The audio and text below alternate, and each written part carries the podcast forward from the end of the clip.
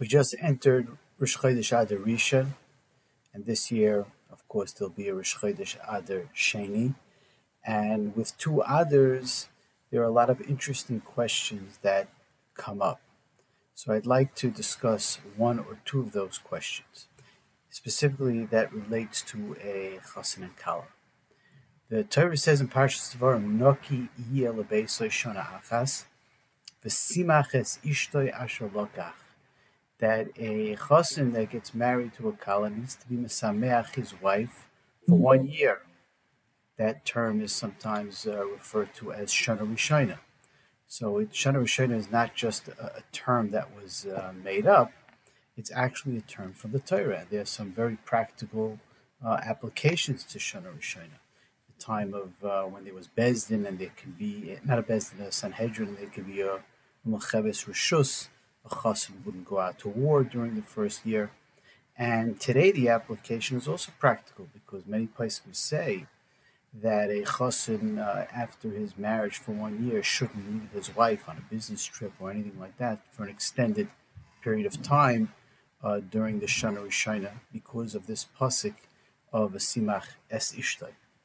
So the question is that in an Iber like this year, if a chassan kala got married starting really any time, um, you know, whether this month or even earlier, but they have two Adars within their shana does their shana um, go until the anniversary of their chasana? In which case, they would need to have 13 months of shana and whatever practical halachas would apply would apply for 13 months instead of 12 months or does it go by 12 months? And just like in a regular year, that there is no two Adars, the Shana Rishon is 12 months. So uh, this year should be no different. So the Chinuch, one of the Rishonim, says, what's the reason that we have Shana Rishona? Why did the Torah Machayev Chassid to be Mesameach, his wife? Is so that they should become acquainted to one another sh- their ideas should become aligned with each other. Should, they should become comfortable with one another. So it's a, a, very practical solution that the Torah is giving us. That it requires a year for a chassid kala to really to get to know each other, get comfortable, and become happy with each other.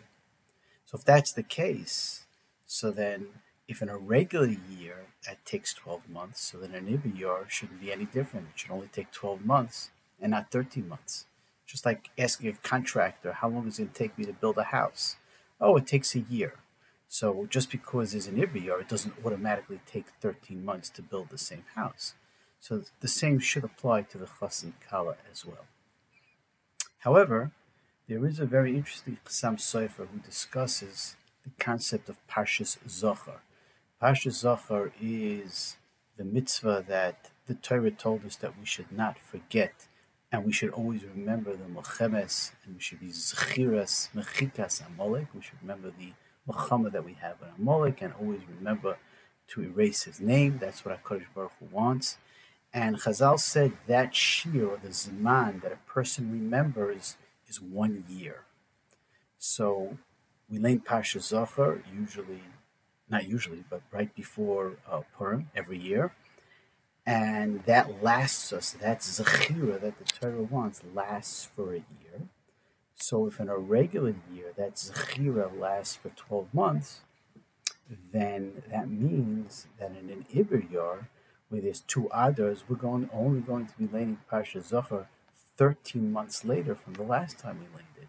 If that's the case, then we should lane or have in mind to be Yoitza Zechiris Amalek either in Parshas Beshalach, which just passed, or when we read Parshas Ki Seitze, I believe, in the summer, uh, in the summertime.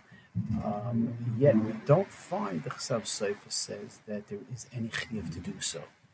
So the Chassam Sofer says that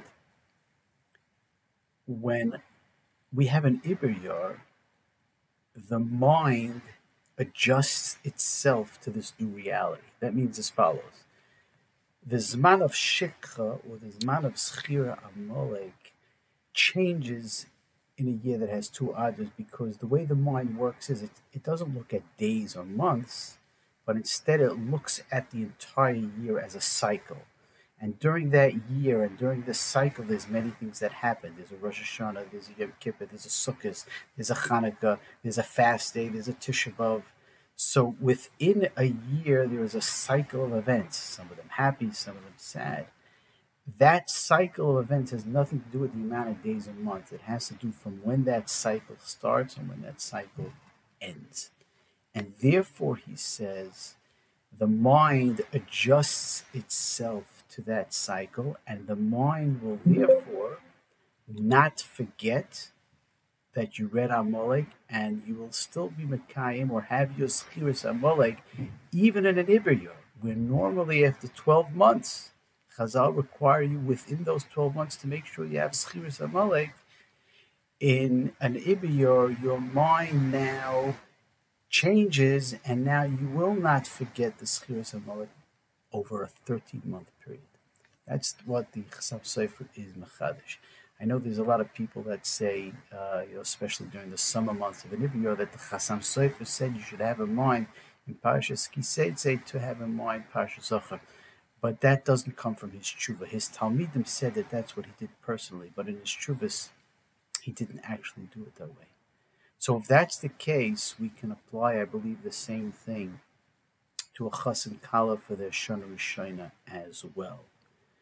The zaman that would normally take to be mesameach a chassan kala, the time that it takes according to the chinuch for them to become comfortable for each other, the time that it takes for them to become acquainted and for their ideas to be aligned with each other, which normally takes 12 months, it has nothing to do with the 12 months. It has to do with the cycle of a year.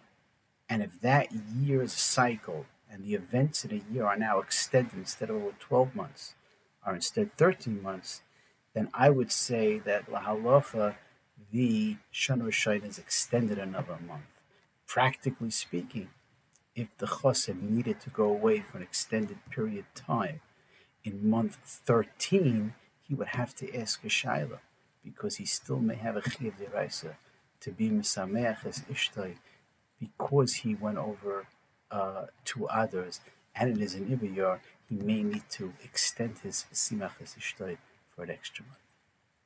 Thank you and have a wonderful day.